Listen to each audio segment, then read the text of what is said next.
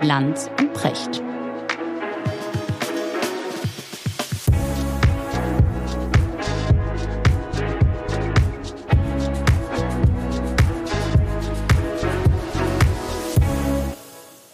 Schönen guten Morgen, Richard. Guten Morgen, Markus. Mal 22. Dezember, Richard. Mhm. Du schon in Weihnachtsstimmung? ja, Weihnachtspodcast, genau. Und ich, ich, ich finde es schön und ich habe mich gefragt, äh, was schenken wir beide uns eigentlich in diesem Jahr, abgesehen von der Stunde Aufmerksamkeit, die wir uns wöchentlich geben. Hast du schon Geschenk für mich? Also eine Stunde Aufmerksamkeit für den anderen ist ja schon so unglaublich viel. Ja, das stimmt. Dass wir gar nicht erst versuchen, über den Umweg eines materiellen Geschenkes ja, dem anderen zum Ausdruck zu geben, dass man sich mit ihm beschäftigt. Wirklich, finde ich auch. Ich äh, Schenken ist ja so ein so ein zwiespältiges, aber auch ein schönes Ding, finde ich, ne? wenn man sich mal mit Schenken ein bisschen beschäftigt. Und ich wollte heute gerne mal mit dir über Schenken reden. Das ist ja, ja. philosophisch ein unvorstellbar reiches Thema. Ist es, ist es. Also Schenken ist ähm, wahrscheinlich etwas, was äh, Menschen schon seit mehr als 100.000 Jahren machen mhm. dass sie sich wechselseitig was schenken. Also das fängt schon damit an, dass man sich Mahlzeiten schenkt oder sich wechselseitig dazu einlädt, dem anderen was abgeben, hat ja eine so hohe symbolische Bedeutung, dass mal davon ausgehen können, das ist ganz, ganz uraltes menschliches Verhalten. Mhm. Und wir leben zwar heute in einer modernen Welt, wo so die Austauschbeziehung des Menschen in hohem Maße ja auch juristisch geregelt ist, ne? Also der Austausch. Also der große Soziologe Georg Simmel, ja, der vertrat die These, dass aller Verkehr unter den Menschen auf dem Schema von Hingabe und Äquivalent besteht. Hingabe, ja, und, Hingabe Äquivalent. und Äquivalent. Das musst ja. du mal klären. Also alles, was wir tun, sind soziale Austauschbeziehungen. Ja, und ich mache etwas für dich und ja. du bist daraufhin gezwungen zu reagieren. Exakt. Normalerweise dadurch, dass du irgendetwas für mich tust, also ein Äquivalent meiner Hingabe gibst. Okay. So, jetzt, jetzt gibt es viele Situationen, da ja. ist das ganz sachlich. Ja, wenn du einen Vertrag machst, ja, jemand oder, oder einkaufen gehst, ne, Ware gegen Geld. So, genau. Das ist, und das wenn, ist du, wenn du dich nicht an die Spielregeln hältst, ja, dann kannst du verklagt werden. Es gibt also ganz viele Sachen, die sind juristisch völlig klar geregelt im Spiel von Hingabe und Äquivalent. Aber es gibt ja auch viele soziale Räume, wo wir das auch machen, in Partnerschaften, in Beziehungen, im Verhältnis zu unseren Kindern, mit unseren Freunden und so. Da ist das ja nicht juristisch klar geregelt. Und da wird es schwierig. Weil da muss sich jeder überlegen, was er für das passende Äquivalent hält. Richtig. Ja. Und da fängt an. Geht, geht's richtig los. Genau. Wirklich. Genau. Und wenn du dich mal damit beschäftigst, merkst du plötzlich, also Schenken, von dem man ja immer sagen würde, es ist ja erstmal äh, uneingeschränkt schön. Ja, so die, die alte Boxerweisheit, ja, geben ist seliger denn nehmen, ja. Mhm. Aber die Wahrheit ist, es kann alles sehr schnell sehr unselig werden. Ja. Wenn du, wenn du, ne, weil schenken, so, was sind meine Möglichkeiten? Was macht das aber mit dem anderen, ja? Also mhm. fühlt der sich dann verpflichtet, mir etwas zurückzuschenken? Und was, wenn das nicht, sagen wir mal, monetär einen, einen ähnlichen Gegenwert hat mhm. und so mhm. weiter? Muss der sich dann schlecht fühlen oder anders? Muss der mir gegenüber dankbar sein? All diese Fragen, die da plötzlich äh, sich dran anschließen, äh, das sind wirklich spannende Fragen. Und das, was du gerade ähm, kurz angedeutet hast, Richard, das ist ja interessant, ne? Das, ähm, meine Schenken war ja, das sagen ja auch äh, Ethnologen, das war ja sozusagen eine Überlebensversicherung letzten Endes. Ne? Also in, in früheren kleinen Lebensgemeinschaften, und ich, ich kenne das zum Beispiel aus Grönland. Also wenn du, wenn du der Jäger bist, der jetzt rausgeht und nichts fängst und kommst zurück, dann bist du darauf angewiesen, dass dir der Nachbar etwas abgibt. Mit mhm. anderen Worten, dir etwas schenkt. Du hast ja nichts zurückzuschenken. Und umgekehrt, habe ich häufig gesehen, wenn jemand rausgeht und ist, hat, hat großes Jagdglück, kommt mit äh, einer oder sogar zwei äh, Robben zurück, dann wird das verteilt. Und zwar muss, muss ja, er kann das ja nicht alleine essen. Ja, äh, das ist das eine. Also das eine ist sozusagen der, der genau der, der, der die Ja, das die ist eine wichtige Pointe, weil ich ich sage das ganz oft in Aber meinen nicht in Vorträgen. Grönland, Richard, nicht in sag, Grönland. Okay, Grönland, ja, stimmt. Nicht ja, in Grönland. Grönland. Ja, nicht in Grönland. Aber wenn du den Büffel gejagt hast, ja, als, als nativer Amerikaner, dann äh, dann war das äh, natürlich so, dass du den da nicht so lange lagern konntest. Genau, die Abwesenheit von Kühlschränken, ne?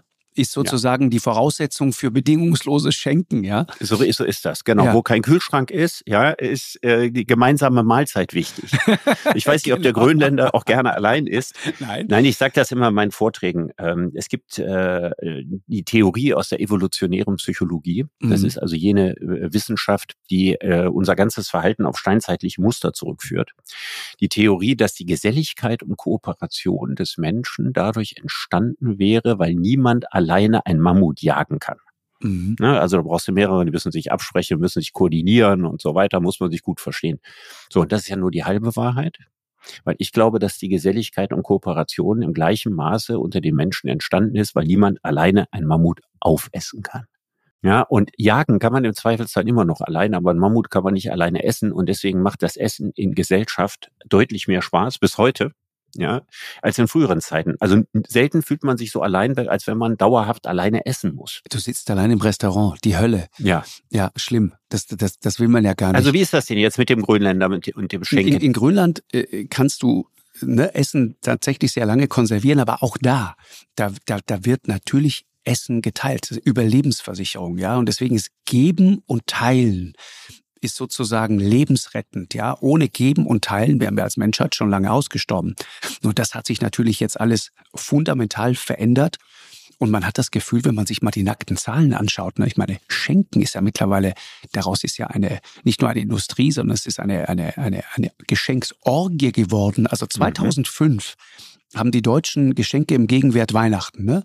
Ja. Im Gegenwert von ungefähr, glaube 80 Milliarden sich gegenseitig geschenkt. Ja. In diesem Jahr, und das ist jetzt 2,5, ja, ist nicht so lange her, ja. sagen wir mal 20 Jahre weiter, bist du hoch von 80 Milliarden auf ungefähr 123 Milliarden. Mhm. Muss ich mal vorstellen.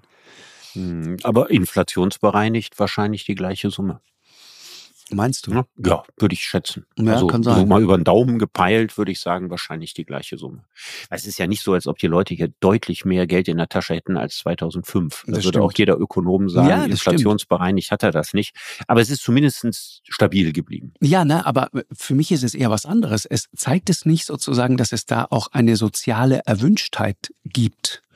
Also offensichtlich erwarten wir und die anderen auch von uns, dass man mhm. sie selbstverständlich beschenkt. Und ich frage mich manchmal, und darüber wollte ich mich gerne mit dir austauschen, haben wir da vielleicht was verlernt? Haben wir da was falsch verstanden? Ich meine, Schenken ist essentiell für unsere Gesellschaft. Naja, so ja? nochmal, ich habe das ja noch nicht ganz zu Ende erzählt. Ne? Also diese Simmelthese. Mhm. Ne? Das war ja auf der einen Seite klar, Hingabe und Äquivalent haben wir jetzt verstanden. Im Privaten ist das, man schenkt was und der andere gibt einem in irgendeiner Form eine Gegengabe. Mhm. Ne? Also das, das gilt für Aufmerksamkeit, das gilt für materielle Geschenke. Und jetzt kommt eine Pointe. Und die Pointe besteht darin, der, der zuerst schenkt, ja, der hat einen lebenslangen Vorsprung. Ja. Weil ich, wenn ich dir jetzt was schenke, ich mache dir jetzt ein völlig überdimensioniertes, du kriegst jetzt diesmal zu Weihnachten von mir ein spektakuläres Geschenk. Ein Riva-Boot. Ja, wo, du, wo, du, wo, die, wo dir im ersten Moment genau super peinlich ist, dass ich dir so ein Geschenk mache. Ja. ja? Mhm. Und selbst wenn du hingehen würdest und würdest du mir ein Geschenk der gleichen Größe machen, in derselben Preiskategorie, dann sind wir nicht quitt. Weil ich habe dir das zu deiner völligen Verblüffung freiwillig geschenkt. Und du hast mir das andere zurückgegeben, damit es nicht peinlich ist. Ja, das heißt, diese Freiwilligkeit, die in meinem Schenkakt lag, die kannst du nie mehr abarbeiten. Böse. Siehst du? Das ist nicht böse. Das hält nach Georg Simmel Gesellschaften zusammen. Ja. Man bringt durch Verschenken Menschen in psychische Abhängigkeiten und stabilisiert damit ein soziales Band in der Gesellschaft, weil das millionenfach multipliziert hält Menschen zusammen. Das mhm. ist die Simmelthese von 1907 der, der tolle Bücher über das Geld auch geschrieben hat, ne? Seine Simmel. große, berühmte Philosophie des Geldes 1900 genau. veröffentlicht. Das war ein Meister. Er macht ganz feine Beobachtungen in der Alltagswelt. Ja, und dann rechnet er die so auf Mikroebene gewonnenen Erkenntnisse auf so eine Makroebene hoch Super. und macht daraus eine große soziologische Theorie. Und zum ja. Thema Geld, um das einmal kurz in Klammern einzufügen, was ist sozusagen der zentrale Gedanke rund ums Geld? Ja, also äh, in meiner Formulierung, aber äh, in Simmels Gedanken, Geld ist die einzige Sache, deren Qualität sich allein an der Quantität bemisst. Ja, schön. ja, sehr schön, ja. Ja, und ähm, das führt dazu, dass alle anderen Werte, die mit dem Geld in Konflikt kommen, ja, durch die Logik des Geldes, die quantitative Logik des Geldes, irgendwann genichtet werden. Das heißt also, alles ist irgendwann käuflich, ist nur eine Frage der Höhe des Preises. So, und mhm, jetzt kann man okay. sagen, oh, was ist das denn für eine traurige These? Und er sagt, nee, ist doch eine gute These, weil vor dem Geld sind alle gleich. Ja, weil Klar. das Geld wird von allen akzeptiert und der einzige Maßstab ist eben viel und wenig. Aber es ist nicht mehr, ich bin von vornehmen, edlen Stande, ich bin Angehöriger einer anderen mhm. Ethnie, eines anderen Geblüts und so weiter. Und deswegen schafft das Geld eine globale Einheitszivilisation. Und letztlich demokratisiert ich es, weil es die sagen. alten, alten ja. Hürden der Adelswelt abschafft. Ja, das ist die gute Seite. Ich meine, die schlechte Seite des Geldes ist uns auch allen bekannt, ne? dass es irgendwann psychisch so abhängig macht, dass äh, Menschen dann nur noch diesen Wert anerkennen und alle anderen dafür bereit sind zu nichten, ist ja eine sehr ambivalente Angelegenheit. Mhm. Er hat das nicht gewertet, er hat es einfach beschrieben und man muss sagen, so ist es auch gekommen. Ja, spannend. Gibt, gibt diesen schönen Satz von Niklas Luhmann, ne? Weihnachten ist eine wechselseitige Besteuerung zugunsten des Handels. Mhm. Das ist sehr hübsch. Ja, ja das ist sehr hübsch. Auch. Ja, ich kannte von, von, von Niklas Luhmann bislang äh, als, als Bonmot, für die er nicht so berühmt ja, war. Ja. ja.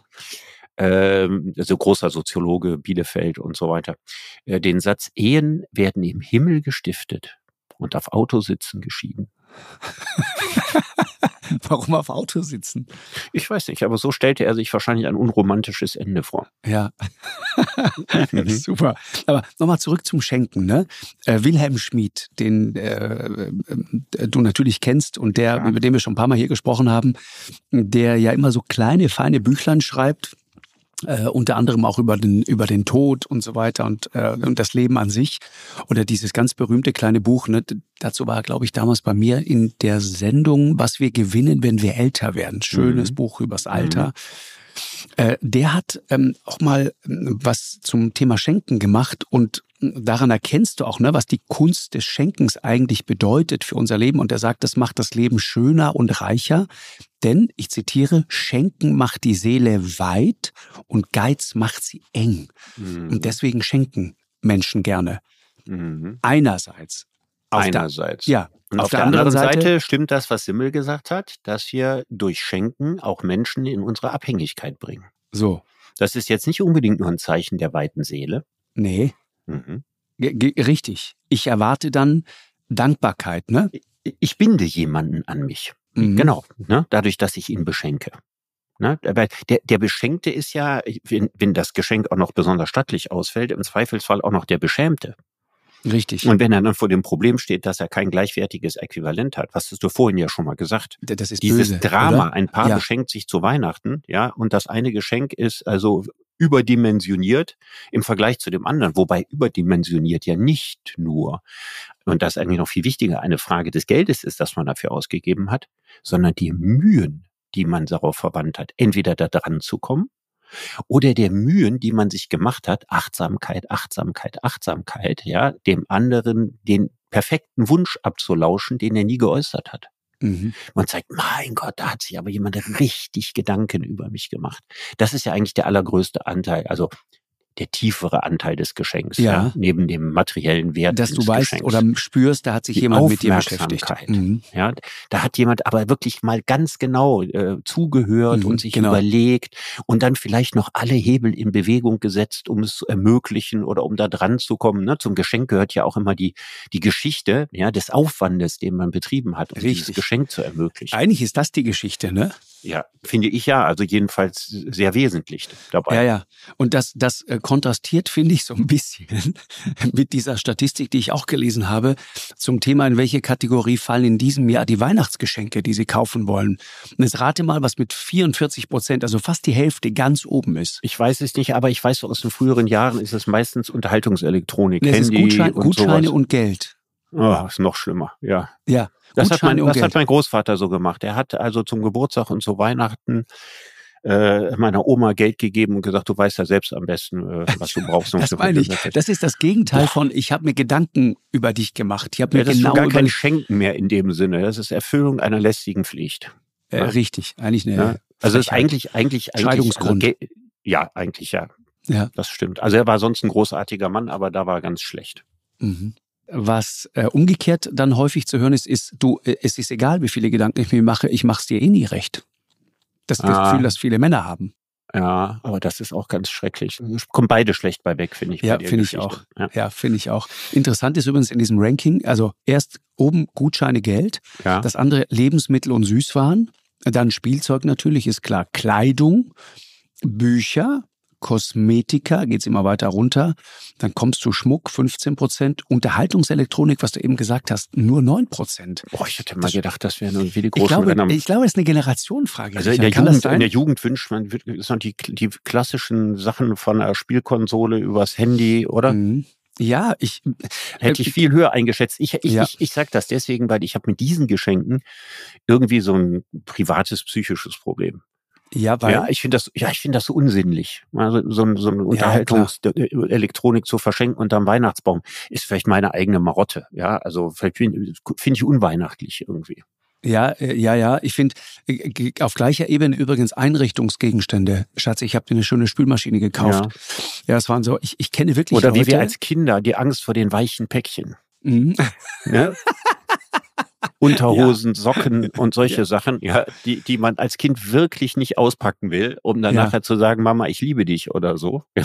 Genau. Sondern wo dann die Notwendigkeiten äh, unter den Weihnachtsbaum verlagert werden. Total. Ich glaube, das wichtigste Geschenk meines Vaters, dass ich, ich, wir haben sehr wenig Geschenke bekommen und die berühmten selbstgestrickten Socken waren auch mal dabei, wobei ich heute sagen würde, wenn mir jemand ein paar schöne, warme, gemütliche Socken strickt, Wollsocken, ja, würde ich mich irrsinnig freuen. Finde ich mhm. wahnsinnig schön. Mhm. Weil ja, da jemand sehr lange Mühe ja, und dann ja. denkt er schon an deine nächste arktische Expedition und da hat er sich darauf vorbereitet und hat er noch einen Eisbären drauf gestickt und so weiter. Richtig. Und dann weißt du sozusagen, wie viel Mühe da drin ja. steckt. Genau. Aber das, das, das schönste Geschenk meines Vaters an mich war äh, ein Buch, Die schönsten Sagen des klassischen Altertums. Das weiß ich noch. Hm, Habe ich auch eins von. Gustav Schwab. Gustav Schwab, genau, ja, der ja, Klassiker. Genau, genau, ja. ja. Und hat mich damals irrsinnig inspiriert. War, ja.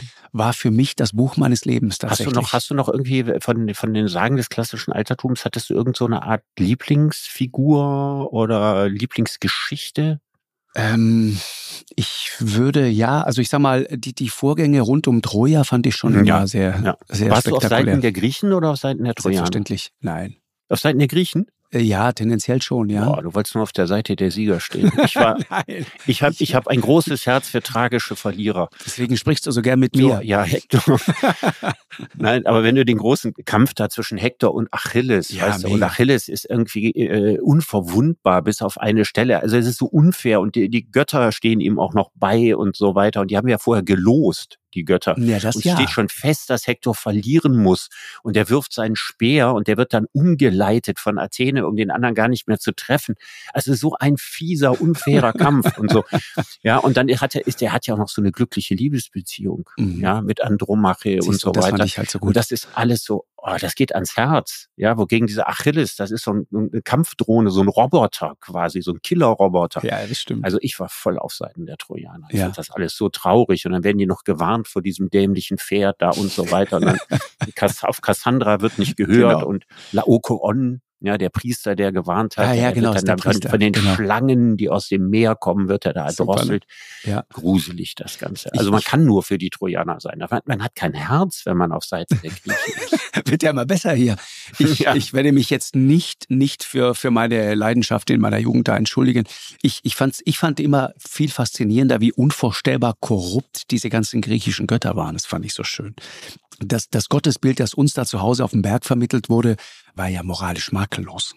Jesus, der Heilige Geist, Maria, alle, alle moralisch makellos ähm, Josef. Dann hast du da mit roten so. Ohren gesessen und hast ja diese, diese lasterhaften Götter genau. der alten Griechen reingezogen. Ja. Diese Frauenverführer und Lügner und Betrüger und so weiter. Ich fand ja. das total faszinierend, weil es war halt etwas, was so ganz anders war als die Welt, in der ich zu Hause war. Ne? Das war das ganze Ding. Ach so, ich dachte, du hättest jetzt gedacht, es wäre so gewesen wie die wirkliche Welt wirklich, war, im nein, Gegensatz zum christlichen Nein, eben Gott. nicht. Nein, das war ja wirklich so ein bisschen schöne heile Welt. Und, und für mich ist Weihnachten, um jetzt nochmal dazu zurückzukehren, das vor allem anderen. Weihnachten ist für mich vor allen Dingen ein Gefühl.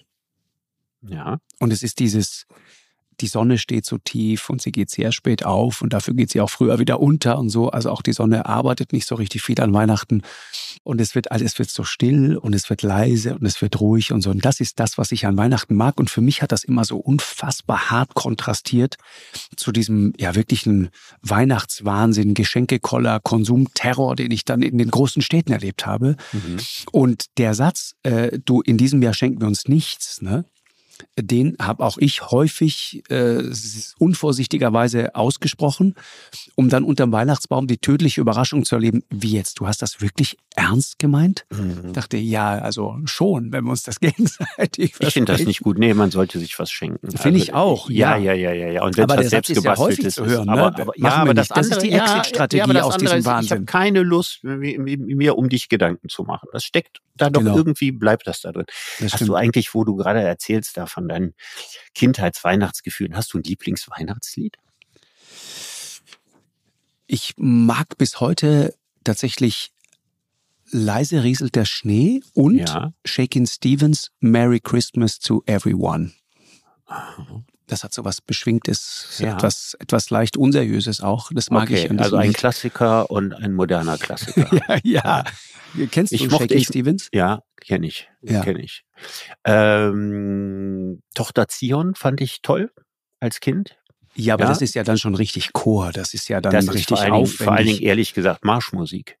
Das ist eigentlich Militärmusik. Marsch? Okay. Ja, eigentlich ja. Eigentlich, eigentlich nee, nee, nee, nicht ursprünglich. Vom Sound. Ja, ja, finde ich schon. Nicht, find ich gar finde, nicht. Das, das, Nein. Oh, ein bisschen. Also, das aber egal, mich, ich mochte es trotzdem. Ich fand es Schön, war unheimlich ja, zum sich. Also man schraubt sich in dem Lied so hoch. Ja. So. ja, schon schön. Ja, ja, schon, schön. Schon, ich mag schon, alles das, schön. diese ganzen Rituale, alles, was da mit Weihnachten ja. zusammenhängt, mag ich wirklich sehr. Was ich ja interessant finde, ist, dass die, die ähm, äh, Wurzeln von Weihnachten liegen ja in vorchristlicher Zeit. Ne? Also die, die Rau- und Weihnächte waren sozusagen Nächte des Geister- und Gespensterglaubens. Ja, also ja. man, ne, die, also in den Kindern, die auf die Welt kommen, erkennt man quasi die Wiedergänger derer, die gestorben sind und beschenkt sie sozusagen stellvertretend. Also die Kinder kriegen dann Geschenke, um diese Geister gütig zu stimmen. Das mhm. sagen Kultursoziologen zu Weihnachten. Das ist interessant. Und dann im Mittelalter wird der Nikolaus immer beliebter. Mhm. Und der bringt dann am, am 6. Dezember schon die Geschenke. Das war auch in der, in der katholischen Kirche war das so. Ja. Ne? Lange Zeit, ja. 6. Dezember war der ja. Tag. Also bis in die Generation unserer Ur-Urgroßeltern oder so. Urgroßeltern äh, war, war Nikolaus äh, und gab es in einigen Regionen, in Deutschland glaube ich auch und in Europa hat das sich auch sehr, sehr lange so gehalten, dass der eigentliche Beschenktag ist. Genau. Und dann kommt Martin Luther, weil er die Popularität vom Nikolaus irgendwie nervig findet. Ja. Und er findet quasi das, das geschenkbringende Christkind. Und dann kommt ja. Coca-Cola und dann kommt. Ja, und den Weihnachtsmann, mhm. ja, der kommt noch später, ne? Äh, ja, aber. Wie ist es bei euch gewesen? Bei euch wird doch als guter Katholik Christkind. das Christkind, ne? Bei uns Christkind, kam der Weihnachtsmann. Ja. Also meine Eltern äh, protestantisch. Mhm.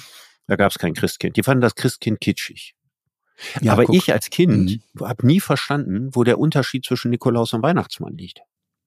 Ja, das, das weil die gleichen Coca-Cola-Typen, ne? Also diese gleichen den roten Mänteln, was ich noch nicht mit Coca-Cola zusammengebracht äh, habe, aber Richtig. dass dann so vom Kaufhof einer steht äh, und, und sagt vom Himmel hoch, da komme ich her und verteilt irgendwie äh, Kaufhof. Äh, guck mal, das gehört zu den traurigen Dingen in diesem. Die gibt's auch nicht mehr. Kaufhof sterben, ja selbst den Alles, Kaufhof gibt's ja. nicht mehr. Ja. Wirklich. Ja. Es ist ein hartes Jahr gewesen, muss man mal sagen. An dem Punkt. Auch für den Weihnachtsmann und den Mann im Weihnachtsmannkostüm vor dem Kaufhof. Das stimmt, das mhm. stimmt. Mhm. Der Klassiker. Loriot, ich bin Student, äh, suchen Sie noch einen Weihnachtsmann. Kennst du auch, ne? Ja. Ferienjob, den ich nie gemacht habe, eigentlich, fällt mir gerade Weihnachtsmann? Auf. Nee. War ich auch nie. Aber bei uns nee. gab es auch keinen Bedarf. Hätte ich aber gerne gemacht, glaube ich. Also eine Rolle, die mir gelegen hätte, glaube ich. Aber mhm. tja, so ist das. Man kann nicht alles mitnehmen in diesem Dasein. Nee, nee, nee, nee. nee. Weihn Weihnachtsmann. Ja. Übrigens äh, unter den modernen Klassikern mhm. nach wie vor äh, Rolling Home for Christmas. Mhm. Chris Rea. Chris Rea. Mhm. Ja, ja, ja, der ist das, das ist ne? schön. So dieses im, im, dem Schneetreiben mit dem Auto schon und so. Ja, mhm. das, schön. Das, ja. Das, das, das, hat was, oder? Ja, total. Ich, ja. Äh, ich äh, wünsche mir sofort, dass der Sommer kommt, wenn Mariah Carey anfängt zu singen. Das halte ich nicht mehr aus. Ich auch nicht. Ich auch halte ich nicht aus. Das überschätzteste äh, moderne Weihnachtsklassiker. Ich, ich, kann, ich kann das Geschrei von Mariah Carey ohnehin nicht hören und ich finde auch, ich finde auch nichts an dem Lied gut. Aber wenn du mir endgültig ja. jegliche Weihnachtsstimmung austreiben willst, dann kommt mhm. Feliz Navidad. Ja, das kannst du, das kannst du in Rio zum Karneval spielen von der Musik. Es ist ja, so unfeierlich auch. und so unbesinnlich und was weiß ich was. Nee, doch Köln passt halt eigentlich nicht. Das ist halt so, so wie so ein brasilianischer Karnevalsschlager. Ja. Also das kriegst du einmal im Kopf, kriegst du natürlich nicht mehr raus. Aber das ist doch Anti-Weihnachtsgefühl. Das hat doch nichts mit Weihnachten zu tun, dieses Lied. Ich habe jetzt nicht nachgeguckt, was die Ursprünge dieses Liedes sind, aber ich kann mir nicht vorstellen, dass das ursprünglich mal ein Weihnachtslied war. Mhm.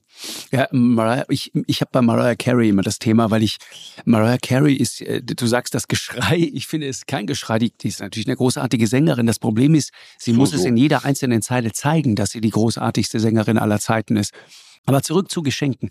Ja, auch in der Politik, ne? Geschenke. Äh, erinnerst du dich das Antrittsgeschenk von Angela Merkel 2006 in Moskau? Was kriegt die von Putin geschenkt? Nee, das weiß ich nicht. Pass auf, einen schwarz-weißen Plüschhund. Erinnerst du dich an diese berühmte Szene Angela Merkel, Putin? Beide sitzen sie da und dann kommt sein Hund rein. Dieser schwarze, was ist das, so ein Labrador, glaube ich, war das. Und, und geht dann so zu ihr rüber. Und er dann dieser linkische Blick, um mal zu gucken, wie sie reagiert. Die Botschaft dieses Geschenks war klar und eindeutig, wir kennen deine Schwächen. Angela Merkel hat Angst vor Hunden. Die ist Ende der 90er, glaube ich mal, von einem Jagdhund beim Fahrradfahren gebissen worden, ins Knie. Und du meinst, dass die Interpretation ist, er wollte ihr Angst machen mit dem Plüschhund? Ja. Er könnte ihr doch auch gesagt haben, wir sind ein Hund, vor dem du keine Angst haben musst. Wir sind lieb und weich und aus Plüsch. Ja, aber wenn du das mal zusammenbringst mit dieser Szene, diese berühmte Szene kann man sich auch jederzeit überall angucken, wo dieser Hund da plötzlich reingeführt wird und du siehst ihr körperliches Unbehagen, dann verstehst du, da spielt jemand ganz bewusst mit einer Schwäche, mit einer Angst. Ganz, ganz klar. Und ich glaube, ich meine, das ist ein ehemaliger Aber es kann auch das Gegenteil sein. Das kann die Versöhnungsgeste für ihre Angst vor seinem Bestimmt. Hund gewesen sein. Ja. Bestimmt. Also jedenfalls Bestimmt. öffnet es einen großen äh, Spielraum. Was hat denn Angela Merkel Putin geschenkt? Das Oder bringt nicht. man da keine Gegengabe mit? Ich wusste überhaupt nicht, dass bei, bei Staatsantrittsbesuchen solche Geschenke ausgetauscht werden. Ja, ich meine, du kennst doch die Panda-Diplomatie, ne? Die, die Chinesen beherrschen ja, als die Helmut Schmidt, Helmut Schmidt damals zwei Pandas gekriegt hat. Ja. Und damit einen Krieg unter deutschen Zoodirektoren entfacht hat, weil die Frage war, welcher Zoo kriegt ihn? Auch das, ja, richtig. Und die Berliner Zoo hat ihn damals gekriegt, also zum, zum großen Groll aller anderen Zoodirektoren. Ja, und dann, ja, also das hat zwar den deutsch-chinesischen Freundschaft genutzt, aber nicht der Freundschaft der Zoodirektoren untereinander.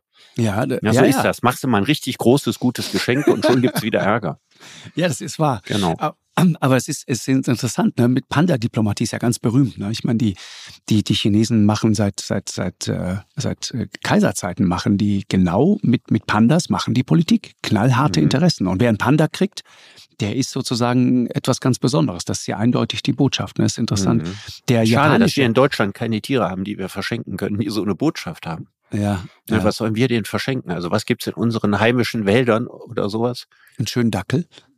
Schön Dackel, Schäferhund? Dackel, Dackeldiplomatie. Ein Schäferhund ist ja auch eher so ein Tier, vor dem sich viele fürchten. Ja, aber also Panda ist ja der Inbegriff der Harmlosigkeit. Also es muss ja schon so was ganz Flauschiges sein, wo keine Angst vor hat und wo dir sagt, guck mal, ja, wir sind ganz süß, wir wollen noch spielen, so wie die Chinesen. Ja, ja, ja die, die Ägypter haben mal Giraffen verschenkt, um um irgendwie Wohlwollen zu erzeugen. Oh ja, das stimmt. Das ja. stimmt. Die war damals nach Wien gekommen. So, mhm. Giraffen, ich meine. Genau.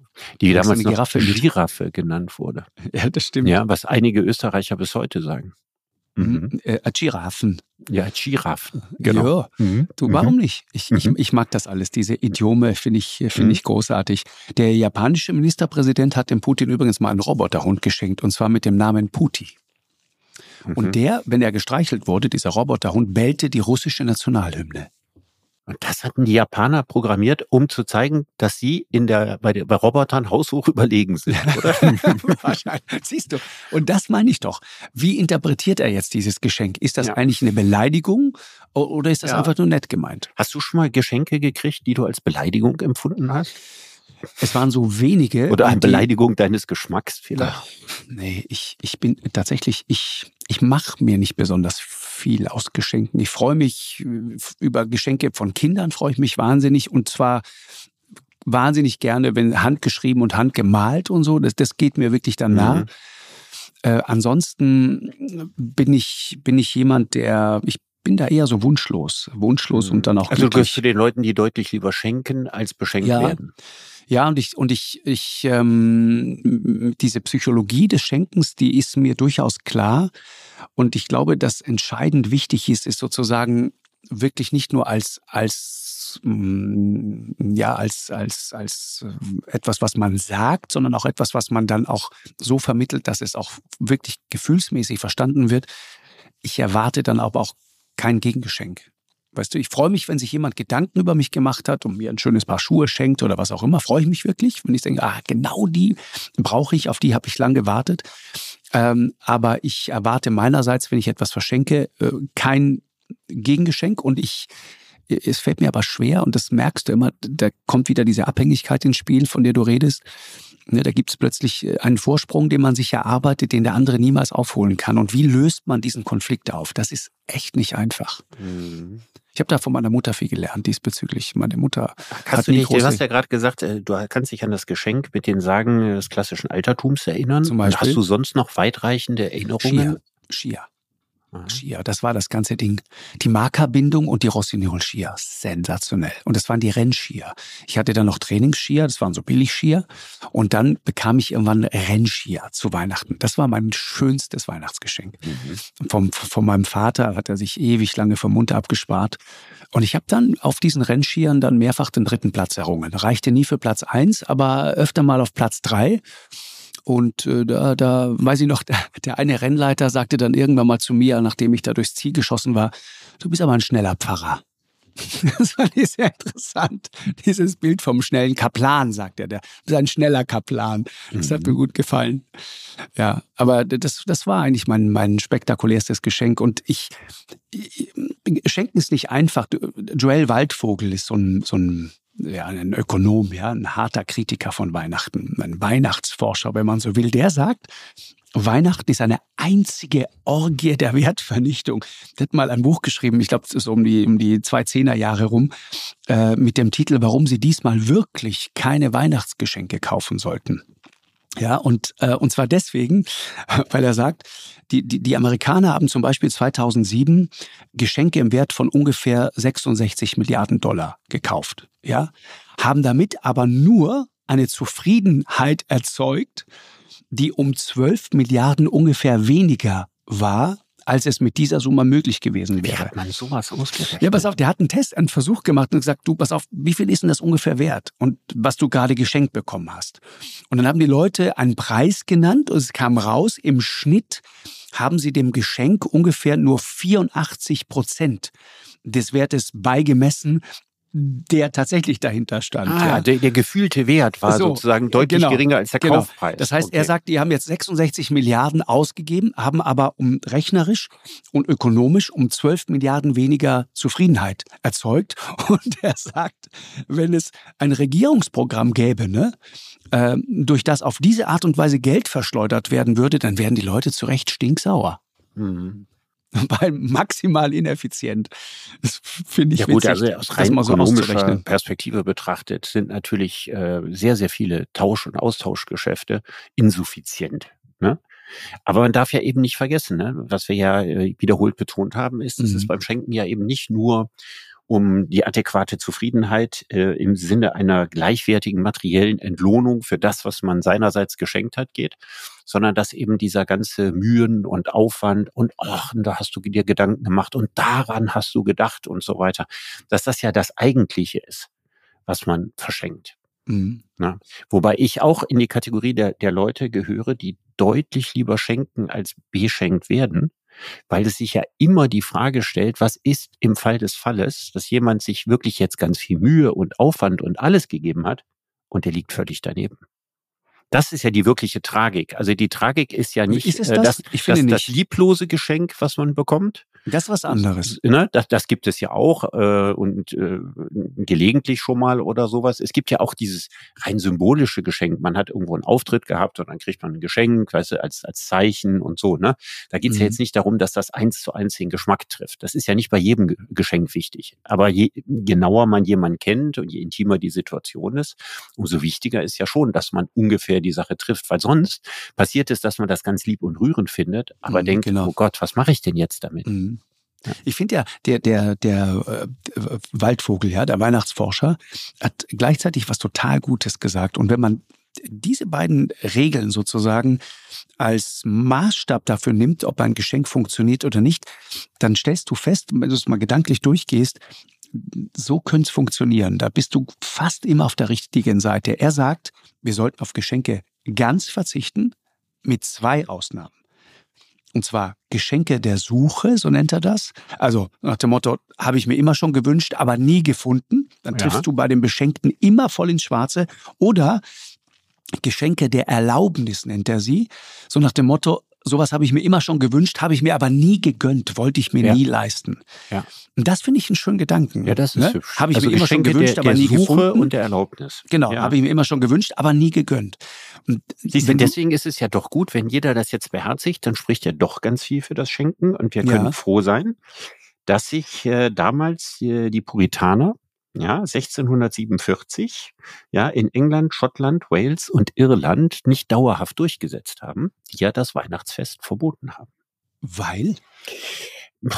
Weil Rausch der Gefühle. Ja, also die, die Puritaner waren ja extrem spaßbefreit und Weihnachten soll ja auch etwas sein ja, wo man ähm, mal nicht Mäßigung, mal nicht Disziplin, ja, man isst mal viel, über die Stränge hauen, man, man, ja. man trinkt viel, fettiges Essen, ja, ja, äh, man man beschwingt sich gegenseitig oder wie in, bei vielen Weihnachtszusammenkünften, mhm. man provoziert sich wechselseitig bis zum geht nicht mehr, wenn man auf zu engem Raum auf Menschen trifft, mit denen man leider verwandt ist. Aber wie dem auch sei, jedenfalls entsteht da leicht irgendetwas Rauschmäßiges. Ich hoffe ja? für dich, dass deine Verwandtschaft diese Ausgabe erst nach dem 24. Ja, wird. also ich, so viel Verwandtschaft habe ich ja gar nicht. Und ähm, das kommt auch nicht Weihnachten zu gigantischen Verwandtschaftstreffen. Aber ähm, mein Freundes- und Bekanntenkreis ist durchaus damit ge ge gespickt, ähm, dass man Weihnachten dadurch bestraft wird, Zeit mit Geschwistern zu verbringen, die man ungern sieht und schon gar nicht gerne Weihnachten. Ja. Gemein. Aber Gemein. wie dem auch sei, also die haben das ja damals wirklich, und dann gab es ja Aufstände dagegen. Mhm. Ja, es gab Unruhen. Mhm. Ja, also ähm, das Verbot, Weihnachten zu feiern, mhm. hat den Menschen damals im 17. Jahrhundert richtig gigantisch was ausgemacht. Und äh, was hat man dann gemacht? Illegale Weihnachtsfeiern. Ja? So das war so ziviler Ungehorsam. Ja? Wie, genau, genau, wie die Prohibition. Illegale Weihnachtsfeiern. Ne? Es gab also handfeste Auseinandersetzungen zwischen der Obrigkeit und der einfachen Bevölkerung wegen des Abhaltens illegaler Weihnachtsfeiern. Super. Und äh, der Historiker äh, führt den zweiten englischen Bürgerkrieg unter anderem auf diese Auseinandersetzung zurück. Das ist ja irre. Ja, also zwischen Obrigkeit und den illegal Weihnachtsfeiernden, die damit natürlich auch ihre Trotzhaltung gegenüber der Regierung zum Ausdruck gebracht haben. Ja, aber ich meine, eigentlich kann man also sich das König vorstellen. Karl der Erste, ich ja. will nicht sagen, könnte noch leben, aber hätte alt werden können, ja. der da hingerichtet wurde im Zweiten Englischen Bürgerkrieg, ähm, wenn man ja. nicht vorher die Weihnachtsfeiern verboten hätte. Das heißt, im Grunde war ja, wenn man sich jetzt mal ganz kurz mal so in die englische Psyche äh, versetzt, also wenn du sagst, Weihnachten ist der Vorwand, um sich richtig die Kante zu geben, mhm. und dann verbietest du das. Kannst du mhm. dir natürlich vorstellen, wie der, wie der Engländer darauf reagiert. Ja, so wie der Kölner auf ein Karnevalsverbot. So, gibt ihm kein mhm. Kölsch, dann wird es ganz, ganz schwierig. Mhm. Und man versteht es ja auch, oder? Es muss doch diesen Moment auch mal der Erlösung geben am Ende eines langen, harten Jahres.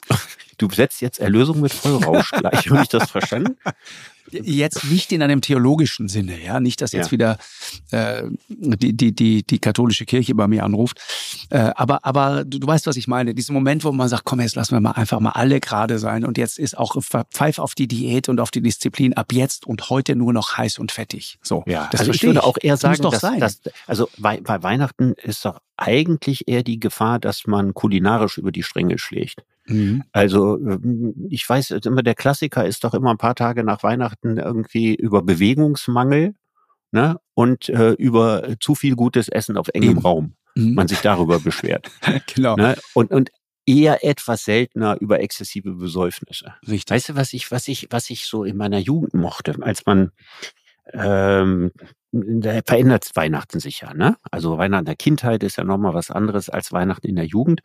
Und meine Eltern sind dann, die, die kleinen Geschwister waren im Bett und dann sind meine Eltern mit meiner gleich alten Schwester und mir ähm, noch spazieren gegangen. Mhm. Ja, und dann guckt man so bei den anderen Leuten in die Stuben. Mhm, weißt du, du, du kriegst sozusagen, du gehst, also ist kaum ein Mensch auf der Straße und dann so in die beleuchteten Stuben zu gucken und sich ungefähr vorzustellen, bei dem kleinen Ausschnitt, den man so sieht, wie da wohl gerade das Weihnachten ist. Mhm. Ja, also so ein Weihnachtsvoyeurismus, ja, aber in, an, aber in andächtiger, in andächtiger Stimmung. Ja. ja. Ne? Und ich finde, das kann man nie ähm, besser machen als äh, zu vorgerückter Stunde Heiligabend. Mhm, schön. Ja. Also das, war, das ist jetzt nicht sozusagen die, die romantischste aller meiner Weihnachtserinnerungen, aber es war so ein Versuch, wie man ja so über den zweiten Bildungsweg sich die Weihnachtsstimmung der anderen ins eigene Herz holt. ja, schön. Sag dein schönstes Weihnachtsgeschenk, Richard. Schönste könnte ich jetzt nicht sagen, aber ich habe irgendwie erstaunlich intensive Erinnerungen an das Weihnachten, als ich sieben war. Ich ja, habe okay. ja im Dezember Geburtstag, da fallen, fallen, fallen, fallen ja erst Geburtstag und Weihnachten so fast aufeinander. Und meine Großeltern kamen immer, die ich heiß und innig geliebt habe. Das war natürlich besonders schön. Aber ich kann mich zum Beispiel an alle Geschenke dieses äh, Weihnachten mit sieben erinnern. Ach. Okay. Ja, und äh, das, da war, ja, weil die auch in, völlig ins Schwarze getroffen haben. Ich habe äh, meinen ersten präparierten Vogel bekommen, ne, was, was Nerds sich so wünschen. Ne? Ja, ich hatte ich mir auch gewünscht. Was ich für ein Vogel? Einen, einen weiblichen Turmfalken. Hm? Der kam, wo, darf ich Den habe ich auch heute noch. Wer hat, den, wer hat den geschossen für dich? Nee, der wurde nicht geschossen. Den haben meine Eltern in Hannover äh, bei einem Präparator gekauft. Okay. Ja, und der hing dann plötzlich äh, angenagelt da an, an unsere Schiebetür im Wohnzimmer und das fand ich natürlich ganz, ganz toll. Und ich habe ein Puzzle bekommen. Ich habe als Kind sehr gern gepuzzelt mhm. und ich habe ein 1500 Teile Puzzle, was für einen Siebenjährigen schon eine ziemlich gewaltige Hausnummer ist, gekriegt. Und zwar äh, gab es diese wunderschönen Ravensburger Puzzle, die wurden ja. dann Tradition. Ich habe dann jedes Jahr von da an eins bekommen. Und auf dem ersten das Schönste, das hieß das Geleit der Könige stand da dran. Der eigentliche Titel ist der Zug der Magier. Das ist ein Gemälde von Benozzo Gozzoli aus dem 15. Jahrhundert. Und das finde ich so schön, das ist sogar das Cover später einer meiner Bücher geworden, weil das war für mich Weihnachtsstimmung pur. Schön. Ja, das zeigt ein, ein Festumzug mhm. äh, durch den Apennin, bezieht sich auf eine historische Situation aber die Medici und ihr Gefolge sind also quasi als heilige Könige gewandelt.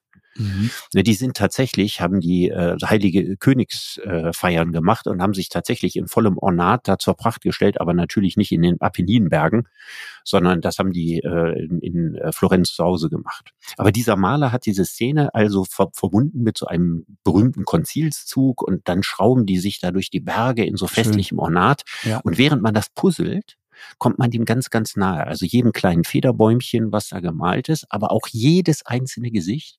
Und ich habe mir natürlich mit der ganzen Fantasie eines sieben, acht, neun, zehnjährigen immer überlegt, wer ist wer, wer wäre man gern gewesen, wie gehören die und die zu diesen anderen dazu. Und für mich ist dieses Bild, das also die, der Zug der Magier äh, von Gozzoli, immer noch so das religiöseste Bild, was ich kenne. Ja, also von die ganze Weihnachtsstimmung der Welt ist für mich in diesem einen Bild. Interessant. Und von da an gab es, äh, das haben wir dann alle gemeinsam gepuzzelt. Und das ist so schön, weißt du, äh, jeder ist in seinem eigenen Segment, wenn er gemeinsam puzzelt, aber alle setzen gleichzeitig dieses Bild zusammen. Ja, schön. Das ist so, so, so eine wunderschöne Mischung von in seinem eigenen Film zu sein und damit gleichzeitig einen gemeinsamen Film zu drehen. Und auch das Puzzeln ist äh, mit Weihnachten verbunden. Und ich weiß, dass meine Mutter zum Beispiel immer noch zu Weihnachten solche Puzzle macht. Ach, schön. Abschließend, Richard, schönste Weihnachtsgeschichte? Also ich finde, die, die schönste Weihnachtsgeschichte ist äh, diese wunderbare, äh, sehr, sehr berühmte Geschichte von O. Henry. Das Geschenk äh, der Weisen. Das Geschenk der Weisen, mhm. ja. The Gift of the Magi. Ja, genau. Also ja. Jim und Della, ne, junges Ehepaar, sehr ja. verliebt, sehr arm, kein Geld für Weihnachtsgeschenke. Besitzen zwei wertvolle Dinge allerdings. Äh, Jim äh, hat eine kostbare Taschenuhr geerbt und mhm. sie hat sehr schönes, langes Haar. Was runterfällt bis zu den Knien. So, genau. und dann beschließt sie ihrem Mann, eine teure Kette für seine Taschenuhr zu schenken und dafür ihr Haar zu verkaufen, abzuschneiden. Mhm. Und gleichzeitig verkauft er seine Uhr um ihr ein juwelenverziertes Kammset aus Schildpatt zu schenken. Ja. ja. Und am Tag der Bescherung erkennen sie beide, dass diese Geschenke äh, keinen Sinn mehr ergeben. Völlig sinnlos geworden sind durch so. das Geschenk, was man dem anderen gemacht hat. Genau. genau. Und jetzt würde man sagen, äh, wie, kann, wie kann man dermaßen, heute würde man sagen, einen Epic Fail hinlegen. Aber der Autor sagt, Ihre Geschenke besaßen den Zauber, der höher ist als alle Vernunft, ja sogar als alle Weisheit, nämlich den Zauber der Liebe. Ja, siehst du also, auch so? wenn man bereit war, das, was einem am aller, allerliebsten ist, einem weniger wert ist, als den anderen mit dem zu beschenken, was ihm am allerliebsten ist, mhm. kann man ja einen größeren Liebesbeweis gar nicht bringen. Also sie bleiben äh, mit nutzlosen Dingen zurück ja, aber mit der, mit der innigsten Versicherung einer wechselseitigen Liebe, die man sich überhaupt vorstellen kann. Und äh, das ist eine ganz großartige Geschichte eines quasi unbekannten Autors. Mhm. Äh, die Geschichte, die ist äh, damals in der amerikanischen Zeitung erschienen, 1905. Und er hat auch nicht mehr viel davon äh, ge gehabt, dass es eine der berühmtesten Weihnachtsgeschichten überhaupt wurde, weil er schon 1910 gestorben ist. Und abgedruckt ist sie in einem Buch, das heißt Four Million. Ja, also vier Millionen. Vier Millionen. Und mhm. das war die damalige Einwohnerzahl von New York. Wow. Und dieser Erzählband besteht aus lauter Geschichten, die in den unterprivilegierten Milieus spielen. Also die Seite von New York zeigen, die sonst normalerweise in der Literatur eben nicht genau. besprochen worden mhm. ist. Ja, also sozusagen die kleinen tragischen und komischen Schicksale ganz, ganz, ganz einfacher oder armer Leute. Schöne Geschichte, ne? Da ist so eine Bedingungslosigkeit drin und so eine, so eine, so eine, so eine, so eine Konsequenz, die, die sozusagen nicht fragt, was bringt mir das, ne? Genau. Und ich glaube, deswegen kontrastiert die auch häufig, zumindest gefühlt, äh, mit, mit der Welt, in der wir so leben. Ne, wir haben vorhin über Ge Geschenkorgien gesprochen. Ich glaube aber tatsächlich, dass es so gar nicht ist. Das wird zwar oft so beschrieben und dann sieht man diese Statistik, gucken äh, sich an und seht, oh meine Güte, jetzt 123 Milliarden nur die Deutschen in diesem Jahr. Aber die Haltung, die dahinter ist, ja, die wird ja nicht transportiert durch diese Statistik. Vielleicht ist ein guter Teil davon genau so gemeint und atmet genau den Geist, über den wir gerade gesprochen haben. Das kann ja sein. Mhm. Also ich finde, es gibt äh, sehr, sehr gute Gründe, dem äh, Beispiel der Puritaner von 1647 nicht zu folgen. Ja, ja also ich, ich bin, ich bin nach wie vor froh und dankbar darum, dass es Weihnachten gibt. Absolut. Ja, wunderbar. Schenken macht die Seele weit, Geiz macht sie eng. Mhm. Wilhelm Schmid. Mhm. Richard, ich danke dir sehr. Äh, schöne ich Weihnachten auch, dir. Markus. Ja, wünsche ich dir auch. Und grüß deine Verwandten von mir, wenn sie dann kommen an Heiligabend. Bin gespannt. Fröhliche Weihnachten. In diesem Sinne. Tschüss. Eine Produktion von M hoch 2 und Podstars bei OMR im Auftrag des ZDF.